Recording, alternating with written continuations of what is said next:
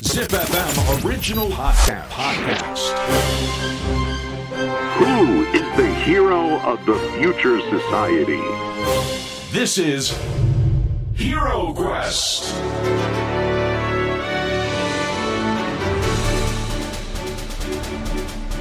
ポッドキャストナビゲーター杉原兄です。小林玲奈です。ZIPFM オリジナルポッドキャストヒーロークエスト。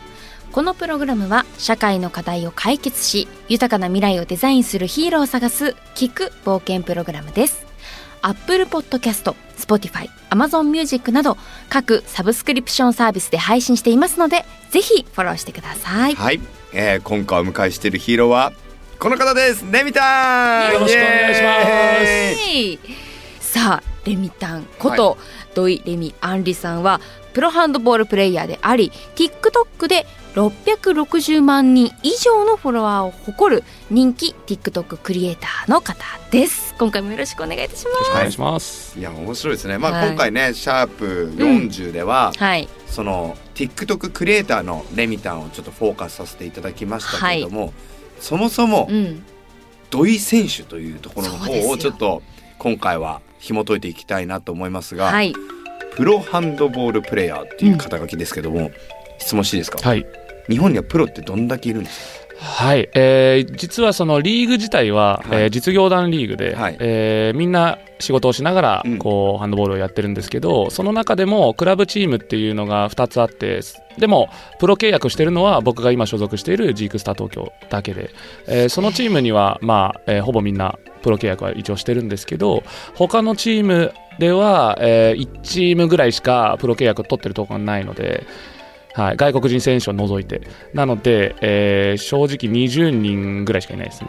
すごへーいなんか J リーグ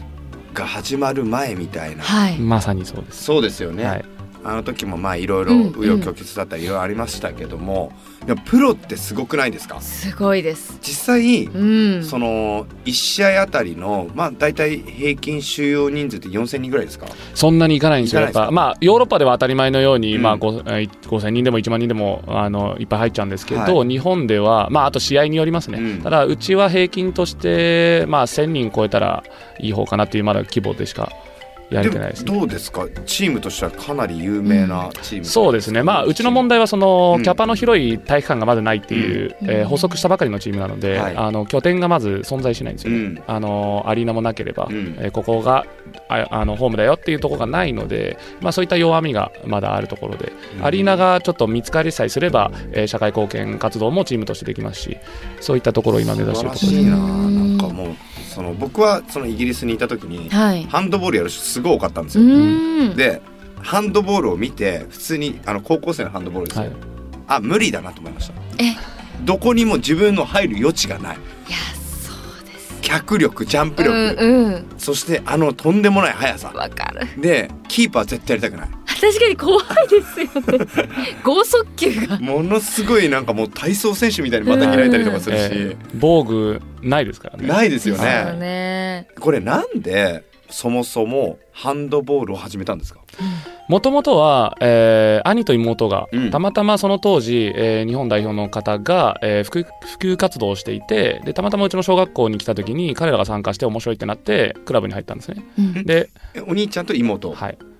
で当時その千葉県にはそこしかハンドボールクラブなかったんですようんぐらい、まあ、ちょっと千葉っていうところが面白いですけど、はい、うんもう超もう稀なうんケースでで僕は最初サッカーやりたかったんですよ、うんええでただ当時僕の実家から学校まで片道2 0キロ離れてて常 にちょちょちょちょ遠いさりげなくそうなんですなんで毎日親が幼稚園から中学校まで毎日送り迎えしてくださっあてでハンドの練習が午前でサッカーが午後だったんですよ、だからはい僕のためにもう一回うん、送り迎えするのはあれだからあんたハンドボール見見学してそのままサッカー行きなさいっていうので兄と妹がハンドボールやってるのを横で見ててで、まあ、監督が見てないでどう一緒にやりなよって言って参加して、でもうそこでのめり込んじゃってサッカーの見学にも行ってない ですー えーすごいっていうかまずどこからちょっと続きたいかな確突っ込みどころがたくさんね片道20キロのところやばく ないどこそれすごいですねそうめちゃくちゃ田舎に住んでて山あえっ、と田んぼですねタコ町っていう大いに古 いって書いてあるおいかっこいい、はだから僕あのパリ生まれでタコ育ちなんでもう全部さすがですよパーセンもうトになっ本てる当にちょっと待ってよすごい全部できてんだもん、はいもう振りしちゃってるもん僕もそうなでんすねかすごいいいパスですよ僕好きなんですこ のパリ生まれタコ育ちえええー TikTok でもネタにしてましたね。で実確かに際そのハンドボールを始めていくわけじゃないですかで僕実はレミたんのお兄さん直接ちょっと存じ上げないんですけども、うは僕共通の知り合いがめちゃくちゃ多いんですよあ。そうなんですかなぜうんだかっていうとですどどねして、お兄ちゃんはうんレーサー、レースやってたんですよ。あらそうカなーんですトレースを。ハンドボールではなくそう。カートの方、はい。で結構普通に速かったという話は聞いてるんですけども、あれお兄ちゃんハンドボールやめちゃったんですか。そうなんです。あのまあ、えー結局そのカートの方に彼は才能があったので、え1年間モナコの方で15歳の時にヨーロッパ選手権出てたりとかはしてたんでいすやけど。ガチの人ですよ。すごい血筋ですね、いやいやいやいやでまあ、えー僕の方がハンドボールではあのうん芽が出て、でそこからもう全然やってないですねすごい。だから結局そのお母さんとお父さんはがい片道の中にサーキット場が増えちゃったんだよあ そうですね、でカートで行けないもん。そうですねナンバープレートつけらんないし。はいえーすげええええ妹さんは妹は、えっとデザイナーというあそうなかんだえー仕立て屋で今パリの、えっとシフォネリっていうイタリアのすごいブランドうん。あの紳士服なんですけど最低300万ぐらいするようなもううん本当に高級ブランドのところで働いてます、だからあれですね僕お兄ちゃんと妹の方がレミタンよりうん共感するポイント多い からレあースとデザインそうだでかすらね確かにだか確からに僕もその共通状況にいたら最初ハンドボールやりたいって言ってたかもしれないサッカーじゃ なくて項はでもええすごくないですか、ごごい兄弟皆さん才能いやでもこれは親の教えだと思ってます、うんあのーずーっとちっちゃい時から好きなことをやりなさいって言われてたんですね、うんなんでいろんな経験をさせてくれたんですへーでそれぞれ自分がやりたいことってのをそれで見つけることができてでやるからには世界一になりなさいって育てられたんですはあ日本一でもない世界一になりなさいって言われて育ってタコ一でもないタコ一でもない過去一でもなタいコ一は始めた時点でタコ一で した他にあの競合がいなかったん で、えーちなみにタコマッチは今人口どんぐらいでし1ょ万3000人ぐらいでどんどん減ってるんでちょっとやばい状態ですねぜひこ れも ぜひこちらええあもの観光大使も僕やってる んでちょっと盛り上げていけたらなって今ぜ思ってひね僕らもちょっとねタコマッチの方にそうごで協すね力できないかな、ははいよろしくお願い しますえーそっかじゃあそういう教えのもとで育ってるからはいなんかすっごい共感します僕も同じおおあアリさんも、そうなんですね世界を見ろうもう何でもいいからーんででもも全部絶対チャレンジしてで全部自分で選びなさいと確かにアリさんのご兄弟もそそういう感じですもんそうね1位を狙うんえうんうん1位が負けだってはい、すごいもう何が勝ちなのか負けなのかよくわからないですけど今となってはで世界一になりなさいっていう割には何も教えてくれないんですよ一緒一緒だからもう完全放置ででもだからこそ良かったなって思ってるのが例えばそのスケートリンク連れて行かれても最初滑れないじゃないですかはい教えてって言っても教えてくれないんですようんだからほらあそこに上手な人いるでしょあれついていきなさいって言うんですよだから何が育まれるかって言ったら観察力とそれを実行する能力っていうのが真似をする能力っていうのがすごいあと考える能力ですねどうしてダメだったのかっていうのがそれがさっき前回話したその TikTok の、えーと映像を作る時も何がダメでっていうのを全て、あのー分かるんですよねだからある程度のことは一発見たらもう真似できる能力っていうのをちっちゃい頃からこう育てられたのかなっていうふうに感じまめすちゃくちゃ共感です僕今もうフラッシュバックのようにはいスキー場に行った時のことを思い出してあもうできないけど一度も滑ったことなかったんですよはいはい一度も滑ったことないのに行ってこいって言われてはい。でえって言ってリフトも乗ったことないんですよはあ。で上手い人いるからその人を真似するんだとえ、面白い。でいきなりハの字なんかするなよとはこけたっていいじゃないか、上手い人と同じことやりなさいって言われて、だから僕途中までスキーすっごい嫌いだった なんかトレーニングみたいな感じで、あ。そうですよね。で後ろパッて見たらめちゃくちゃ真ん中の妹が直角行で加山雄三さん追いかけてたちょっと待って、めっちゃ。めっちゃ小学校1年生ぐらいの女の子が加山雄三さんをめっちゃなんで加山雄三さんがいたんですかその加山雄三スキー場っていうのがあったのあー今もあるのかなあったのあへーで加山雄三さん必ずいるのあそうなんですね、すごいのえーーその映画もう想像できちゃってすごい面白いんですけど。そう大将がいるのよ大将を追っかけて、そう小学校で。でもできるようになっちゃうんですよねなっちゃうんですよはだから、放り投げられるい、そうなんこですとの大事さみたいな。そうなんですだからそのそもそも失敗を常にしてきた人生なんですよ常にはあ何もわからないから、んだから僕の中ではその失敗っていう概念が多分ちょっと他の方とはちょっと違うのかなって失敗のアップデートがすごいされてるんだねだから角度が違うんだよ、ですよねで私とかは多分失敗したらそこで多分、うんもう諦めちゃうというか、うんあ私には向いてないんだって多分そっち方面に行ってしまうんですけど、そうじ多ゃな分いじゃないですよね、はい、だから誇りに思ってます多分僕はハンドボーラーとしても普通に他の人生においても多分世界で一番失敗をしてきたんじゃないかなとでも僕はそれをそのままにしないであのここまで来たんで胸を張って今僕は世界で一番失敗してきた男ですって胸を張って言えるしそこに誇りを持ってますだからミスター七転び八起きですよそうですよね、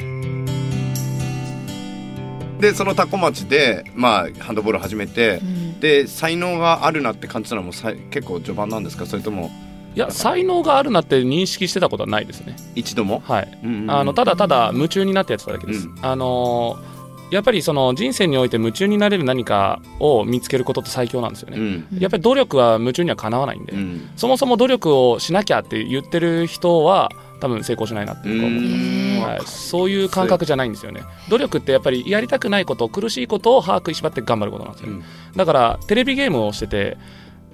全クリしてうんめちゃめちゃ努力したんだよねっていう人いないですよね、うんあれは楽しいから何時間でもできちゃうそれと同じ感覚なんではあ はい、だからみんなから周りから見たら朝練一人でやってて練習終わって筋トレしてるってのは努力かもしれないですけど僕もいくらでもできるんでなんだからハンドボールにおいて努力一回もしたことないです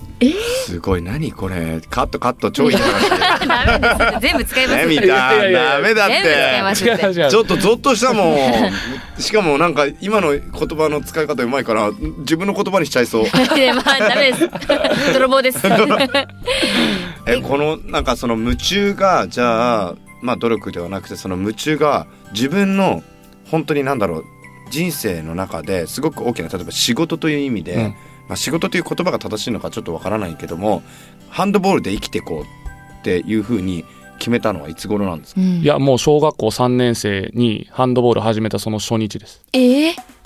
そんなことありますかよはい、もうあの夢中になれる何かって多分その頭で決めることじゃなくて心で決めるものなんですよね、うんでその時に僕はもうスッとこれが僕の人生なんだろうなって多分どこかで感じててだからオリンピックが終わった時に、まあ、これ僕忘れてたんですけど、うんえー当時の小学校6年生の時の、えー担任の先生が試合を見に来てくださって僕の卒業文集を持ってきてくれたんですよ鳥肌立ったんですけどその時にあの僕の夢は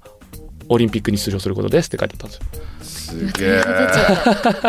まずなんかオリンピック出てることもすげえすごい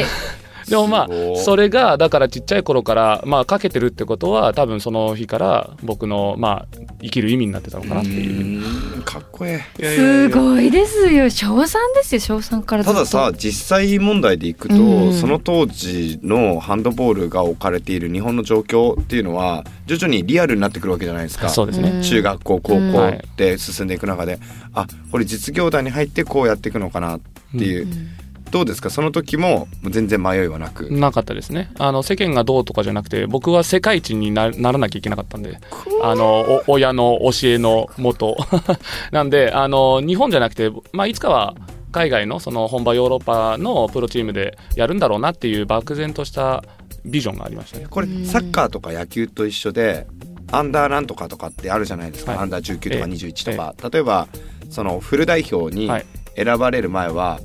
要は日本かフランスか選べたんですか国籍をえ選ぶことはできましたね、うんこれフランスの方がやはり強豪国じゃないですか、んはいうん、この前の東京オリンピックも男女で優勝してますですそうよですよねねそのフランスは選ばなかったんですかまあそもそもフランス代表に選ばれるには実力の分でも、えーまあ、足りてる足りてないかっていうところの問題ももちろんありますけど、もしフラットに考えて同じレベルだとしたら、えーまあ、どっちも入れるよって選択肢があったら僕多分日本を選んでます、うんえこれすっごいもうどうでもいい質問なんですけど、えフランス語喋れるの あ喋れますよかったなん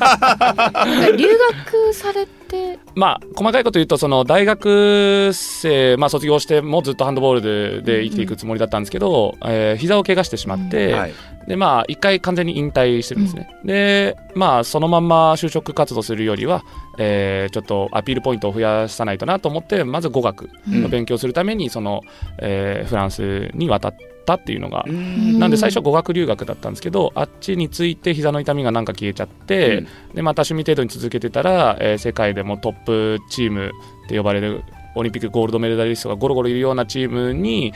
入っちゃったっていう、すごい入っちゃっ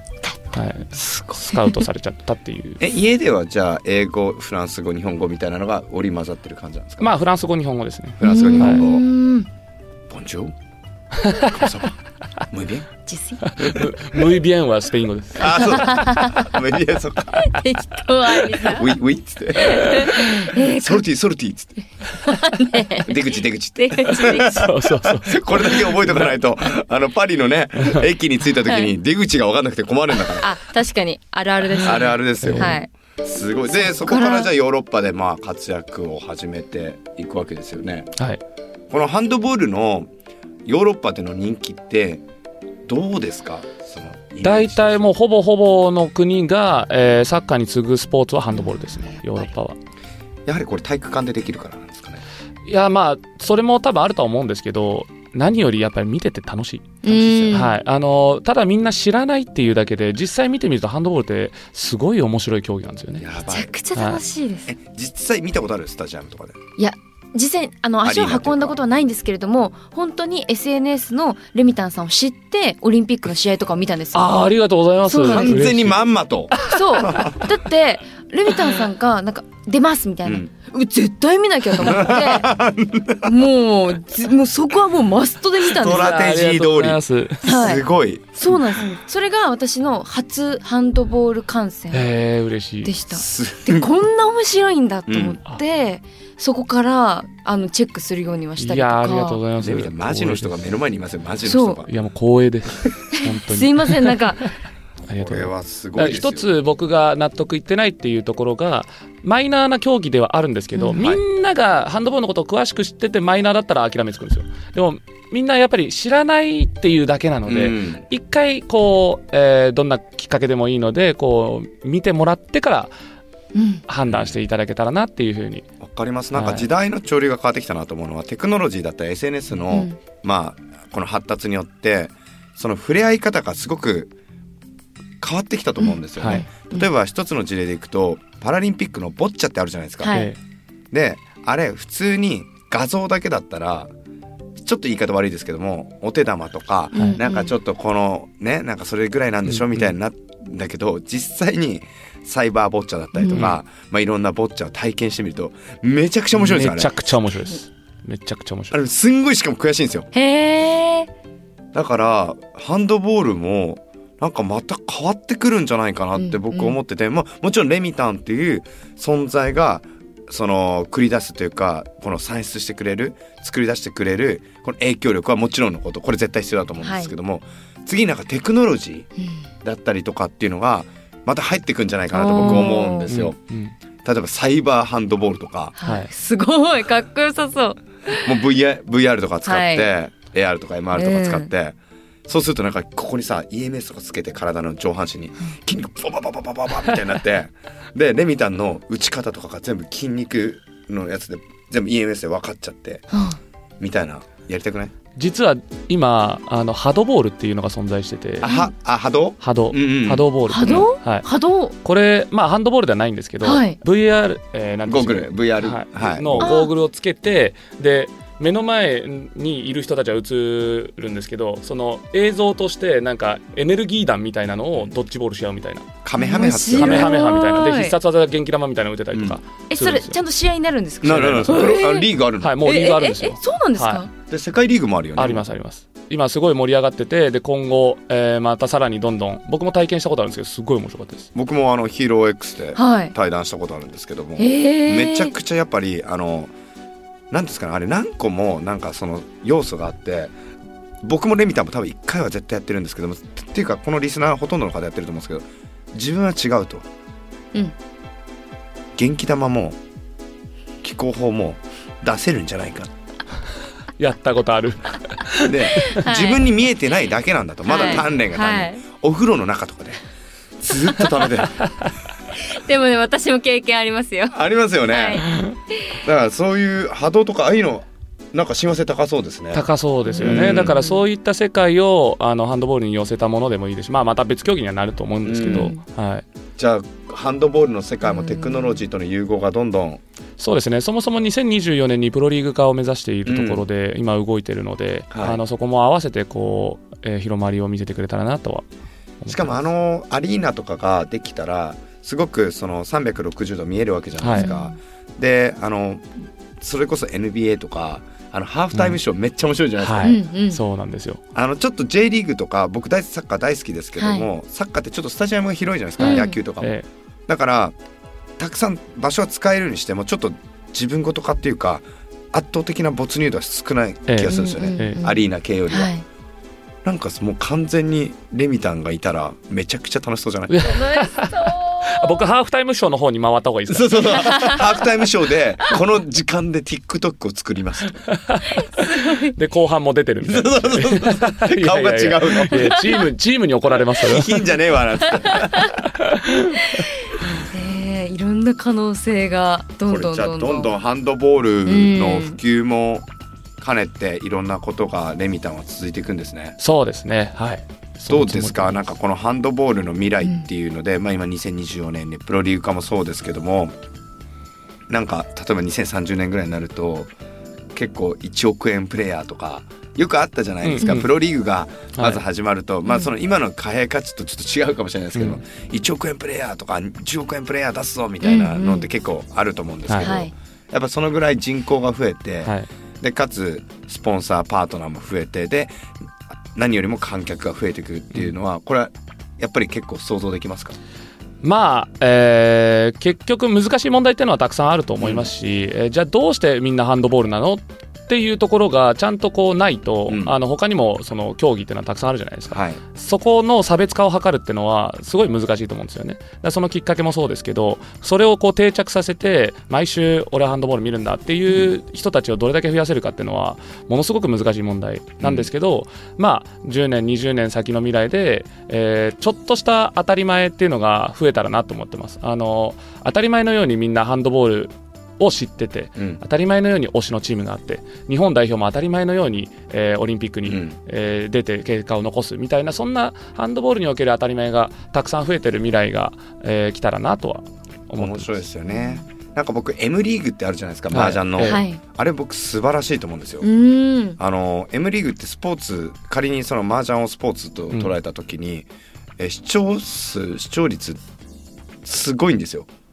日本でもスポーツ観戦の中でトップクラスなんですよへええであの僕の妹がそうなんですけども、え麻雀やっあ母もそうですね、うん麻雀やったことないのに夢中なんですよえへえあーそれ面白いですねえルールも最初は分からない状態ルールわらからないんですでこれ何が新しいかっていうと麻雀って例えば僕とレミたんとレイナちゃんと、まあ、3人で打つこともできるし4人で打つこともできる個人戦なわけですよね、それをチーム戦にしたんですよほうなるほどでチーム戦だからチームに4人とか5人いるわけですうよ、んうんで今回誰か出るよみたいな感じでトータルで競っていくんですけどそこの人間模様とかそのなる背ほど景がすごく出てくるストーリーがあるんですねストーリーが出てくるんですよ、なんかハンドボールも少しそのスポーツの観点と、うんなんかハンドボールのルール知らなくてもうん見ちゃうような状況っていうのは僕レミたんだったら作れる気がするんですよね、まあもうもちろん今作られてますけど、はい私とかだってハンドボールのルールわかんないですけど、うん、あのレミタンさん出てるから見ましたもんめっちゃ面白かったですいやーありがとうございますそう言っていただけて僕あのあれが好きなんですよあの朝7時に必ず見るのがヤフーのニュース、ヤフーのスポーツニュースなんですよ、うんうんスポーツナビと一緒に見るんですけど移籍金とか大好きなんですよはいはスあトーブーリーグの時えにえ誰が移籍するかとかすごい好きなんでいすよ、はい、あれのなんかハンドボールとかもうめちゃくちゃ活性化するようなうんあの情報とか、うんちょっとしたリークとか、うんリークいや本当ありがとうございますやありめちゃがくとちうゃござ楽いましいしたねはい TikTok クリエイターレミたんが前半戦でうん後半はプロハもンドボールうそうですよ努力じゃないですからね夢中ですからねそこなんですよそうなねんですよこれあのソムさんにさ書いてもらおうよ確かにもう名言としてそういやいやいやいやここのスタジオ貼っときますそう努力じゃなくて夢中いやーだいやそれ貼ってたら気持ち悪くなっちゃう指針としていや本当ありがとうございまあす。りがとうございましたお忙しい中、あの本当ねにちょっと体気をつけてくださいね。そうですね、アリさんもあの体重増えちゃってるみたいなんで、あのレ体重増えるとレースに支障が出てくるの で、やめてあのやめて目標の方の妨げにならないように気をつけてください。ちょっとカートやりましょうね一緒に。あぜひぜひレーシングカート。ねはい、今日もなんかこれがねちょっとなんかうんゴリラみたいな感じで映ってたらいいねなん かね楽しみだね。楽しみ、まあ、私はもう一ファンとして今後もレミタンさんのあはいり子がとさんファンとしえてえ追っていきたいとあ思いりまがすとうございます。よねろみたしんく今お日願はいしますありがとうございます。こ本ちら当にあこそりがとうございましありたヒーロークエスト今回の冒険は人気 TikTok クリエイターそしてプロハンドボールプレイヤーの土井レミーアンリさんをお迎えしましたありがとうございましたありがとうございました。次回のヒーロークエストもお聞き逃しなく Hero Quest.